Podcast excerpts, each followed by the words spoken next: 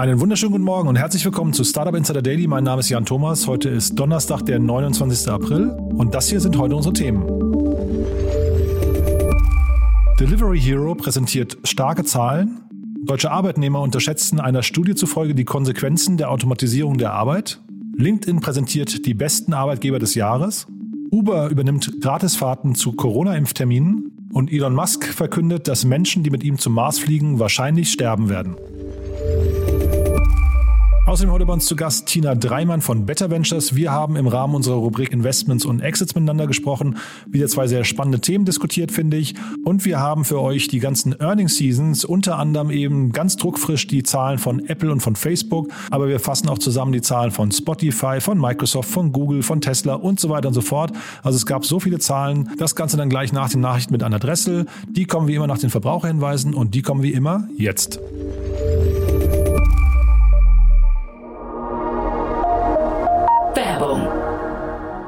Na, ärgerst du dich schon wieder mit deiner Software rum? Dann habe ich was für dich. OMR Reviews, die Plattform für qualitative Softwarevergleiche. Hier findest du über 6000 verifizierte Erfahrungsberichte, transparent die Vor- und Nachteile der einzelnen Anbieter vergleichen und deine gewünschte Software aus über 500 Tools in mehr als 30 Kategorien aussuchen. Gehe auf omr.com/reviews, der Bewertungsplattform für B2B Software und Tools.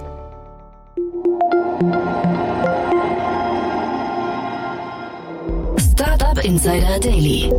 Nachrichten. Ja, meine Damen und Herren, ich will gar nicht lange drumherum reden. Die neuen Quartalszahlen stehen an. Oh. Delivery Hero will Umsatz 2021 mehr als verdoppeln. Starke Zahlen von Delivery Hero. Rund 1,4 Milliarden Euro konnte der Berliner Essenslieferdienst im ersten Quartal des Jahres 2021 umsetzen. Ein Plus von 116 Prozent gegenüber dem Vorjahreszeitraum. Eingeflossen sind jedoch die Umsätze aus der Übernahme des südkoreanischen Anbieters Wuwa. Wie der DAX-Konzern am Mittwoch mitteilte, wollte man den Rückenwind aus der Corona-Krise in das laufende Jahr mitnehmen und den Gesamtjahresumsatz auf 6,1 bis 6,6 Milliarden Euro steigern. An der Börse kamen die Neuigkeiten bestens an. Die im DAX notierte Aktie legte zeitweise um 12 Prozent zu. Der Marktwert von Delivery Hero liegt auf einem Hoch von rund 35 Milliarden Euro. Delivery Hero bleibt jedoch der einzige DAX-Konzern, der noch nie Gewinn geschrieben hat.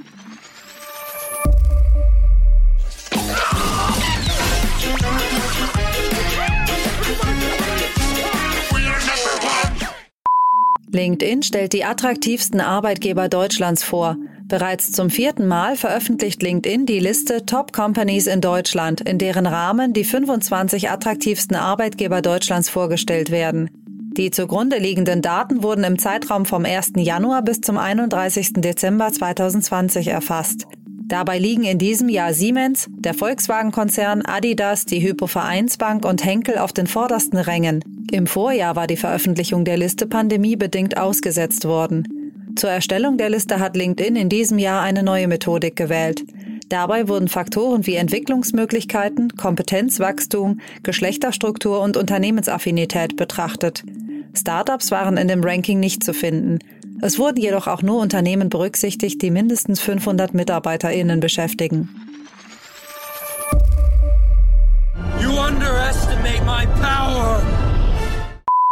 Deutsche unterschätzen Automatisierung der Arbeit.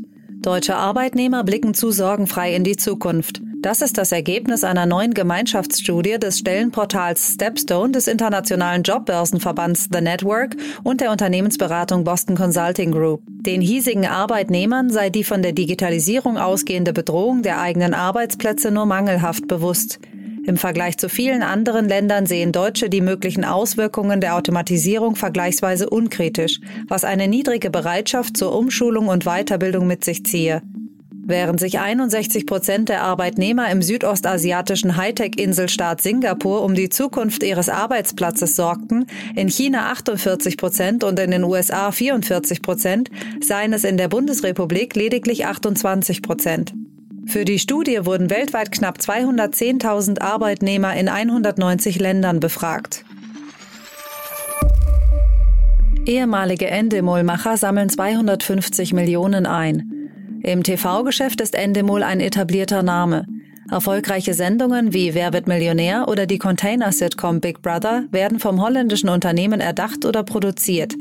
Endemol-Gründer Job van den Ende und der Ex-Endemol-Manager Hubert Deitmers haben bereits im Jahr 2006 den Fonds Endite gestartet, der aber größtenteils noch unter dem Radar fliegt. Das könnte sich nun mit dem Closing des dritten Fonds ändern. Wie das Unternehmen bekannt gab, konnte Endite Capital 3 insgesamt 250 Millionen Euro allokieren und möchte sich jetzt auch verstärkt dem deutschen Markt widmen. Dabei werde man zwischen 3 und 12 Millionen Euro pro Startup investieren. Im Rahmen seiner bisherigen Aktivitäten habe man in 35 Startups investiert, wovon sich derzeit noch 11 in aktiver Beteiligung befinden. Unter anderem die Aktieninvest-App Bugs, der Luxusuhrenshop Chronext oder das Marktforschungsunternehmen Matrix Lab. Not anymore, I quit. Produktchef von UWork verlässt das Unternehmen. Das als Xing bekannte Hamburger Online-Business-Netzwerk New Work vermeldet einen wichtigen Abgang im Vorstand des Unternehmens.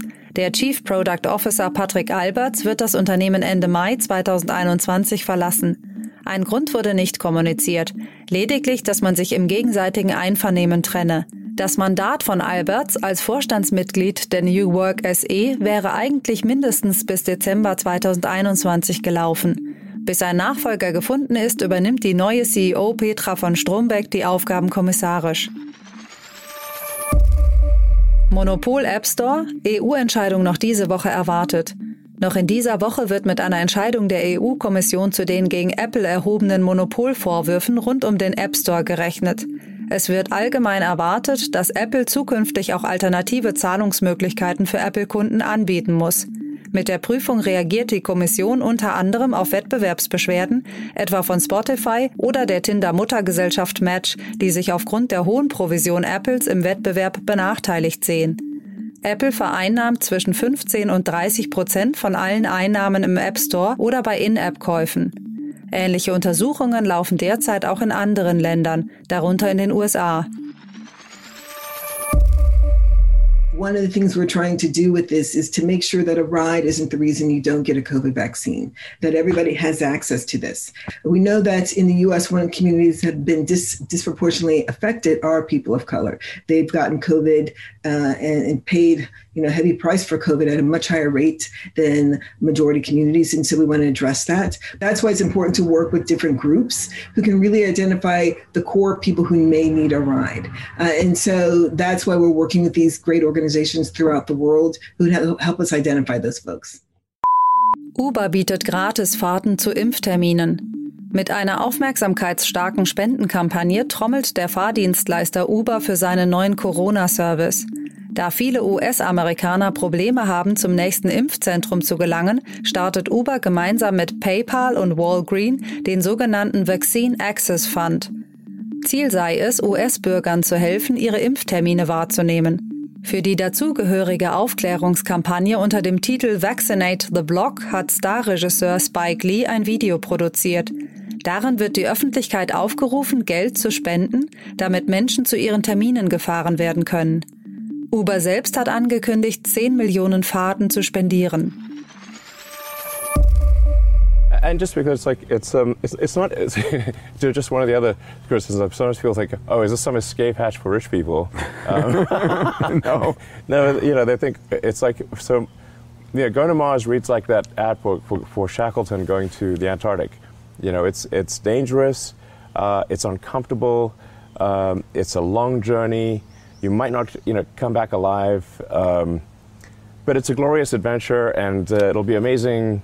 An, an, amazing experience. And your name will go in history. Yes, you might die. and it's going to be uncomfortable. And you probably won't have good food and all these things, you know. so, so if, if, if, if, an arduous and dangerous journey where you may not come back alive. Der Mars ist etwas für Entdecker, die wahrscheinlich sterben werden. Der für seine markigen Aussagen bekannte SpaceX-Gründer Elon Musk macht sich über den möglichen Ausgang einer Reise zum Mars keine Illusionen. Er gehe davon aus, dass der Trip gefährlich und unangenehm werde und dass es eine lange Reise werde, von der man möglicherweise nicht lebend zurückkehren werde. Er gehe davon aus, dass einige der ersten Pioniere sterben werden, weshalb man auch niemanden zu einer Reise zum Mars zwingen könne. Das müsse auf freiwilliger Basis passieren. Zeitgleich schwärmte er davon, dass es ein, Zitat, herrliches Abenteuer und eine erstaunliche Erfahrung werden dürfte. SpaceX plant, noch vor dem Jahr 2030 auf dem Mars zu landen. Daily Fun Fact. Wegen einer geliehenen VHS-Kassette 21 Jahre lang per Haftbefehl gesucht. Falls es noch ein Argument für den Siegeszug der Streamingdienste gegenüber DVDs und VHS-Kassetten benötigt, dann hilft ein Blick nach Texas, USA. Weil sie sich angeblich eine VHS-Kassette in einer Videothek ausgeliehen und nie zurückgebracht haben soll, wurde eine US-Amerikanerin im US-Bundesstaat Oklahoma seit 21 Jahren per Haftbefehl gesucht. Ohne ihr Wissen wurde sie bereits im Jahr 2000 vom Betreiber einer lokalen Videothek angezeigt, da sie angeblich ein VHS-Exemplar des Films Sabrina und die Zauberhexen geliehen und nie zurückgebracht haben soll. Aufgedeckt wurde der Haftbefehl, da die mittlerweile in Texas lebende Frau nach ihrer jüngst erfolgten Hochzeit ihren neuen Namen im Ausweis eintragen lassen wollte und man ihr beim zuständigen Amt erklärte, dass sie in ihrem Heimatort per Haftbefehl gesucht werde. Da die klagende Videothek bereits im Jahr 2008 geschlossen wurde, dürfte die vermeintliche Ausleiherin wohl auch keine Strafe erwarten. Und das waren unsere Startup Insider Daily Nachrichten von Donnerstag, dem 29. April. Weiter geht's mit Jan Thomas. Startup Insider Daily. Spotlight. Ja, und bevor wir jetzt einsteigen ins Gespräch mit Tina Dreimann von Better Ventures, haben wir gedacht, wir bringen noch mal im Zuge der Earnings Season, die gerade tobt, gehen wir noch mal im Schnelldurchlauf die wichtigsten Aktien durch, die gerade ihre Quartalszahlen veröffentlicht haben. Und ganz aktuell, wie schon angekündigt, kamen heute Nacht ja die Zahlen von Apple und von Facebook. Und damit fangen wir auch an. Mit Apple legen wir los.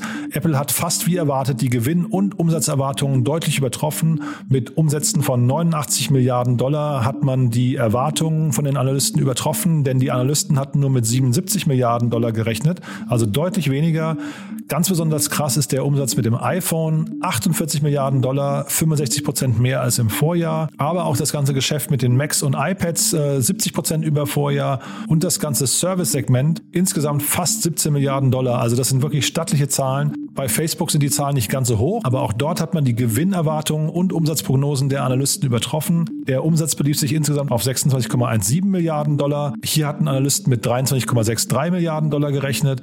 Und in beiden Fällen sind daraufhin natürlich die Aktien im nachbörslichen Handel gestiegen. Bei Facebook so um die 5%, bei Apple so um die 4%. Also starke Zahlen.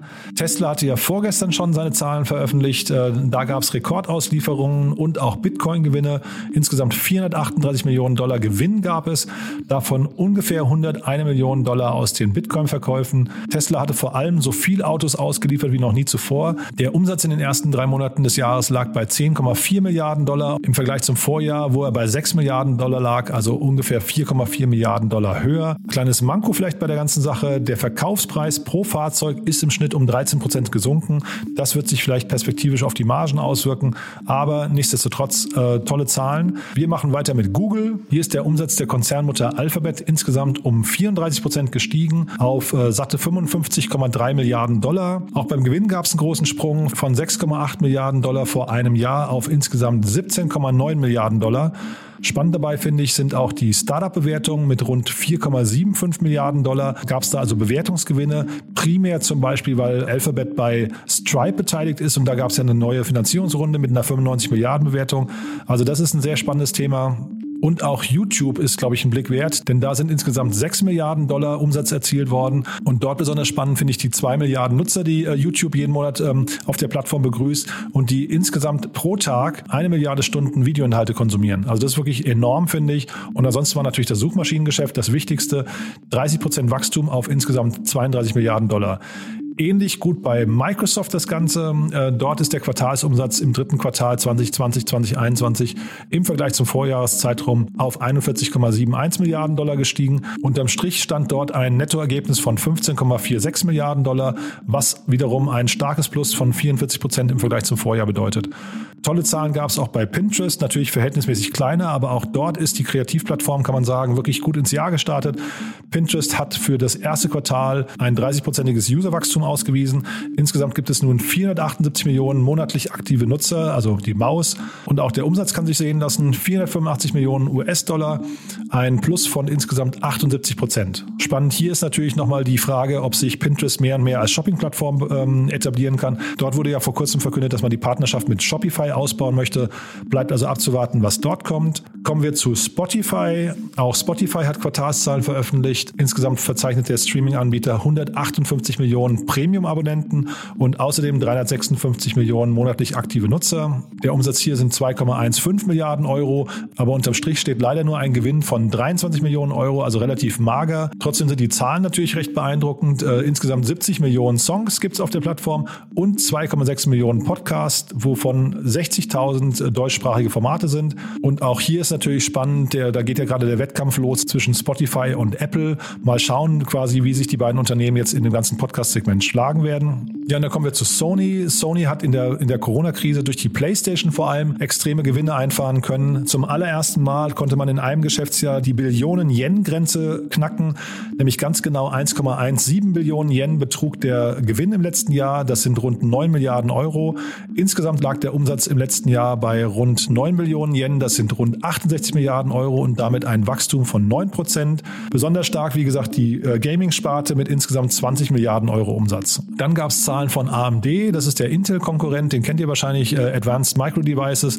Und äh, die haben auch super Zahlen vorgelegt. Die konnten ihren Unternehmensumsatz im letzten Quartal auf 3,45 Milliarden Dollar steigern. Ein Plus von 93 Prozent. Und unterm Strich stand ein Nettoergebnis von 555 Millionen äh, im Vergleich zum Vorjahr, wo man auch 162 Millionen Dollar verzeichnet hat. Also auch da starke Zahlen. Und es gab noch Starbucks, die sind ja auch ganz spannend. Die finde ich besonders deswegen interessant, weil wir ja neulich den David Brunier hier im Podcast hatten, der ja mit Flash Coffee quasi Starbucks angreift. Und äh, ja, die weltgrößte Kaffeekette hat im letzten Jahr auch einen Gewinnsprung verzeichnet. Auch da würde man eigentlich erwarten, dass Corona dem ganzen Unternehmen stärker zugesetzt hat. Aber auch hier kletterten die Erlöse um rund 11 Prozent auf 6,7 Milliarden Dollar. Und zeitgleich hat das Unternehmen die Umsatzprognose fürs gesamte Jahr angehoben. Da rechnet man inzwischen für 2021 mit einem Umsatz von 28,5 bis 29,3 Milliarden Dollar. Also auch das extrem spannend. Und unterm Strich stand im letzten Quartal ein Nettogewinn von 659 Millionen Dollar. Und damit sind wir durch. Das war die Earnings Seasons, die Quartalszahlen der großen Tech-Unternehmen. Ich hoffe, das war in eurem Sinne. Das waren natürlich sehr, sehr viele Zahlen auf einmal, aber wir wollten euch das auch nicht vorenthalten. Diese Woche kommt dann meines Wissens nach nur noch Amazon, was spannend sein dürfte. Und damit gehen wir direkt zum nächsten Thema.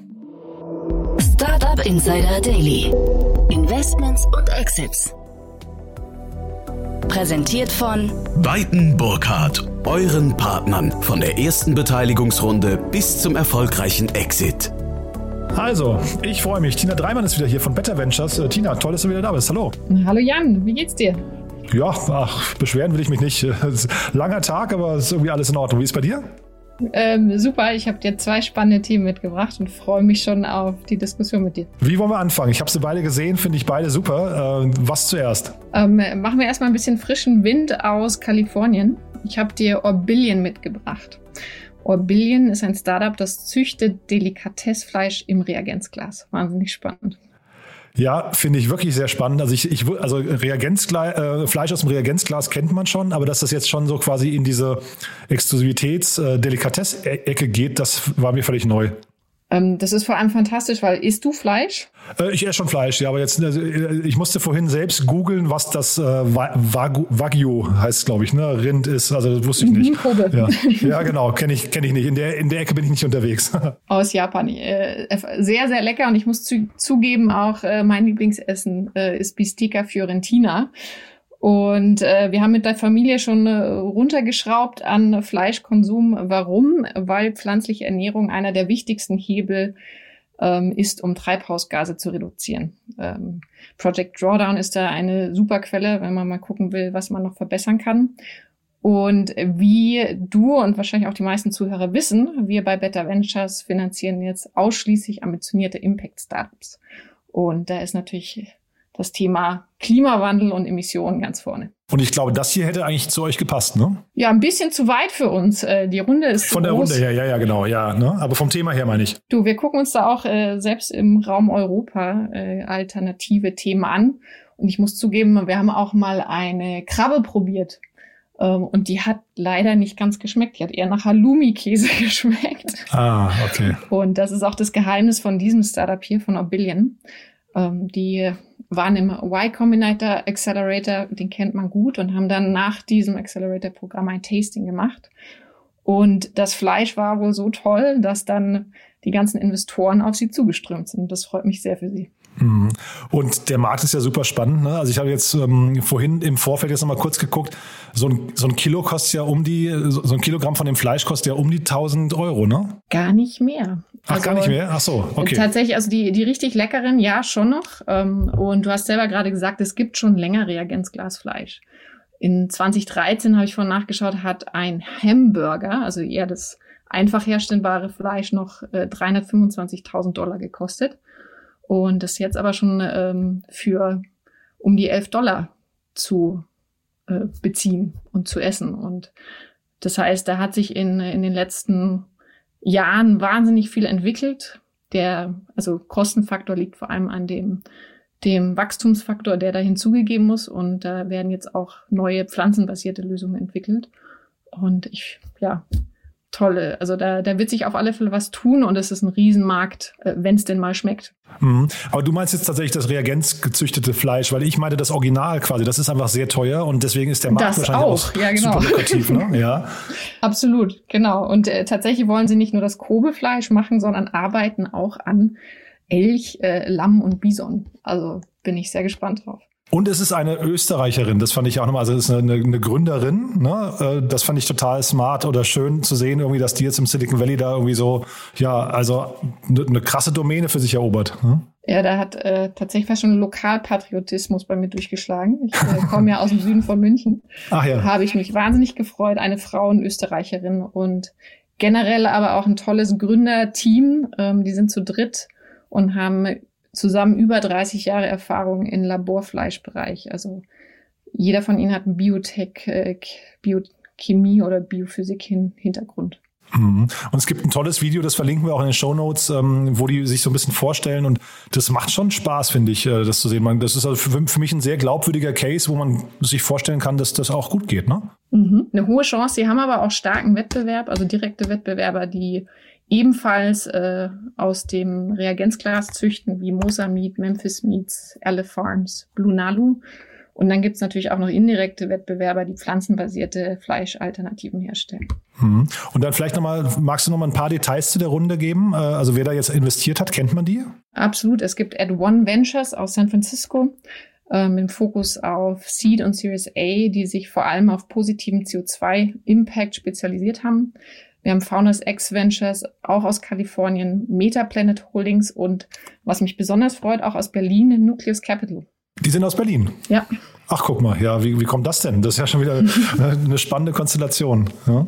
Äh, Und fünf Millionen war die Runde, ne? Habe ich, hab Genau. ich gesehen. Ja. ähm, Also ich finde, das, das klingt total solide. Wie gesagt, ich kannte das Fleisch überhaupt nicht. Dazu esse ich dann doch zu wenig Fleisch, aber ähm, das klingt für mich nach einem, nach einem todsicheren Case, wo man einfach sagen kann, also jetzt Wettbewerb hin oder her, die scheinen hier ihren Lauf gerade erst zu beginnen, ne? Äh, ich wünsche es Ihnen und Mhm. sollte man auf alle Fälle auf dem Radar behalten. Wie ist denn, äh, vielleicht noch mal kurzer Blick oder ku- kurz, kurz zu euch nochmal, wie ist denn euer Blick auf den Fleisch- und Ernährungsmarkt, also als Better Ventures meine ich?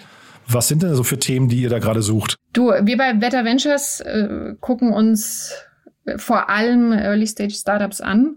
Ähm, äh, wir müssen natürlich äh, beachten, dass gerade äh, Themen, die entwickelt werden, viel größeres äh, Volumen brauchen. Aber wir haben auch im letzten Jahr ähm, tolle Startups gesehen, die versuchen, pflanzenbasierte ähm, Alternativen auf den Markt zu bringen, sei es jetzt äh, Fisch oder auch Fleischlösungen.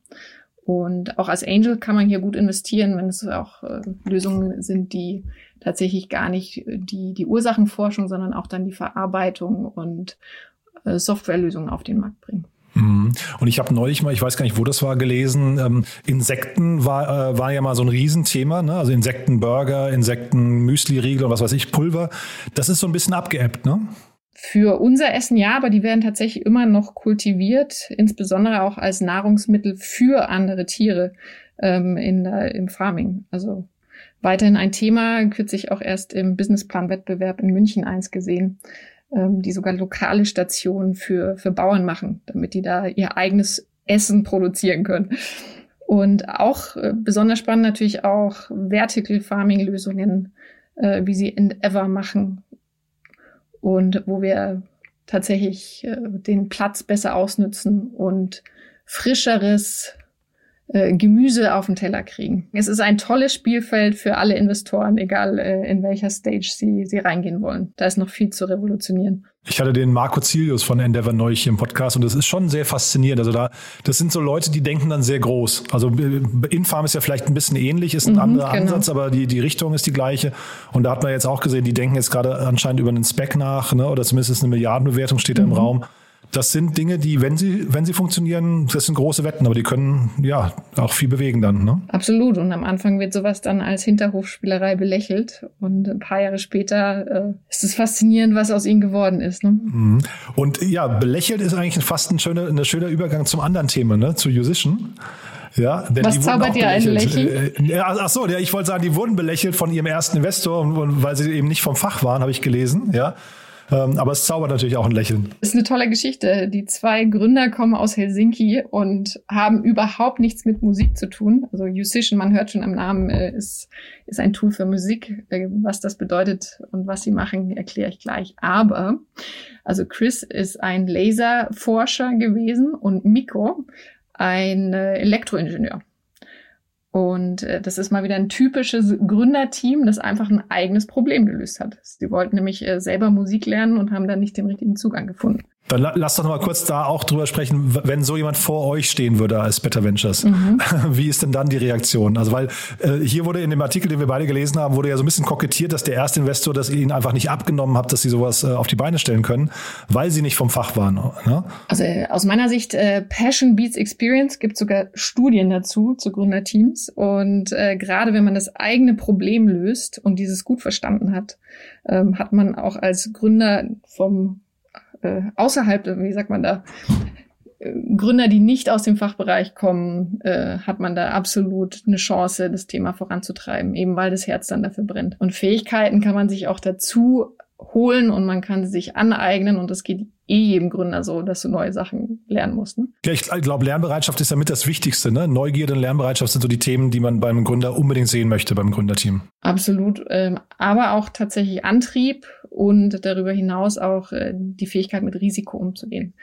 Gar nicht mal Risikobereitschaft, aber wie gehe ich damit um, ne? wenn ich dann drin stecke. Kann ich Entscheidungen treffen? Komme ich schnell voran? Ja, und jetzt hier ist, ich weiß gar nicht, ob es ein Corona-Thema hinterher ist. Wahrscheinlich hatten die auch einen ziemlichen Rückenwind, aber die haben jetzt eine ordentliche Runde hier gedreht. Ne? Erst ihre zweite Runde, die, die gibt schon relativ lange, hatte ich gesehen. Ne? Die, ich glaube 2006 oder so haben die gegründet. Ja? Die gibt schon sehr lange und sie haben jetzt eine Series B mit 28 Millionen geraced von True Ventures, ähm, Amazons Alexa Fund, MPL Ventures, ähm, dann Mark Pinkus ist dabei und auch besonders zu erwähnen unser Trivago-Mitgründer Rolf Schrempens. Ach, das habe ich gar nicht gesehen. Toll. Wie passt denn der da schon wieder rein? Ist ja irre, ja.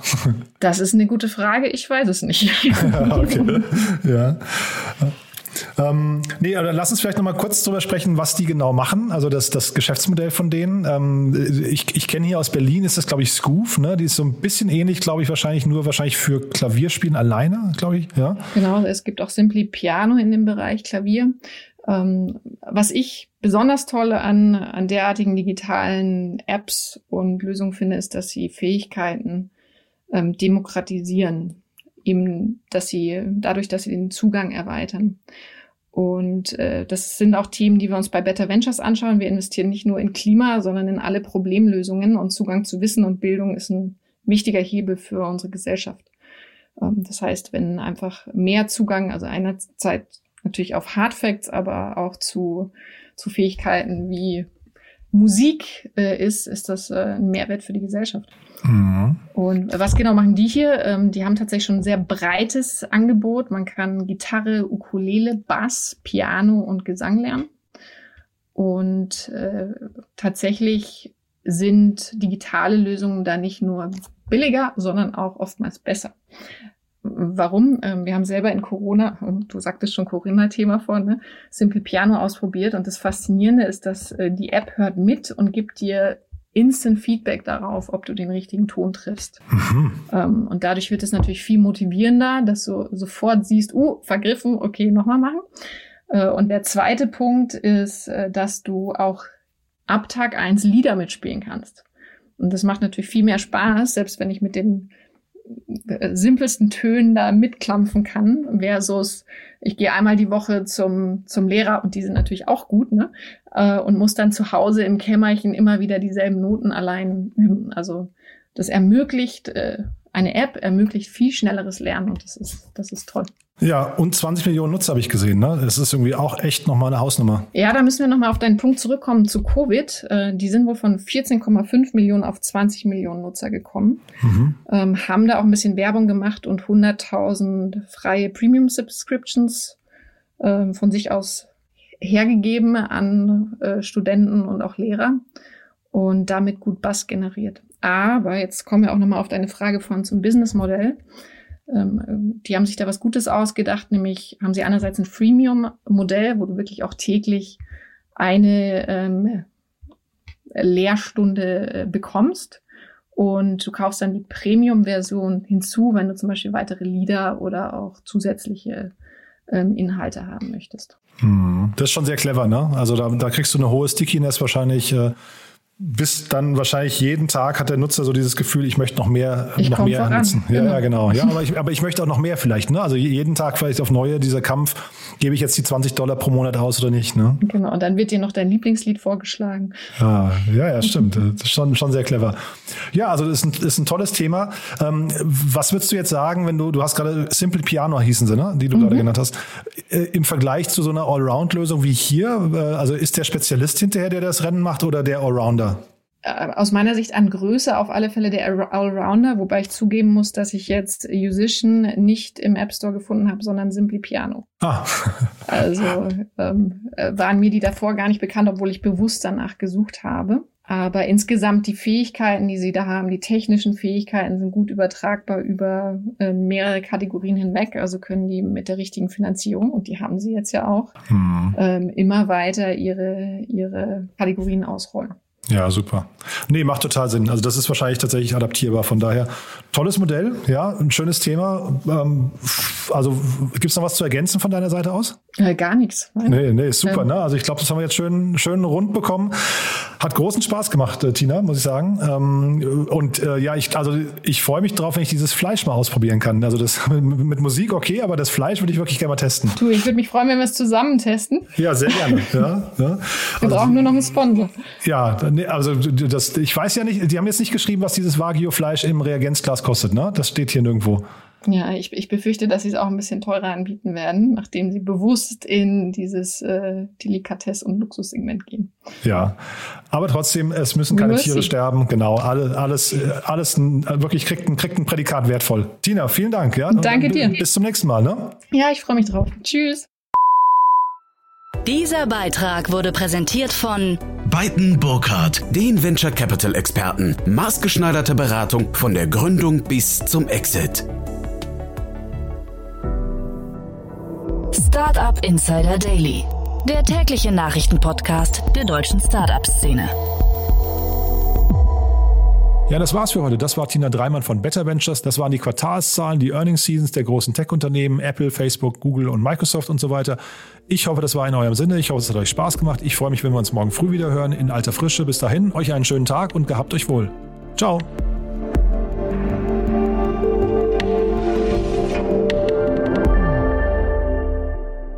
Diese Folge wurde präsentiert von OMR Reviews, die Plattform für qualitative Softwarevergleiche. Probiert es aus auf omr.com/reviews.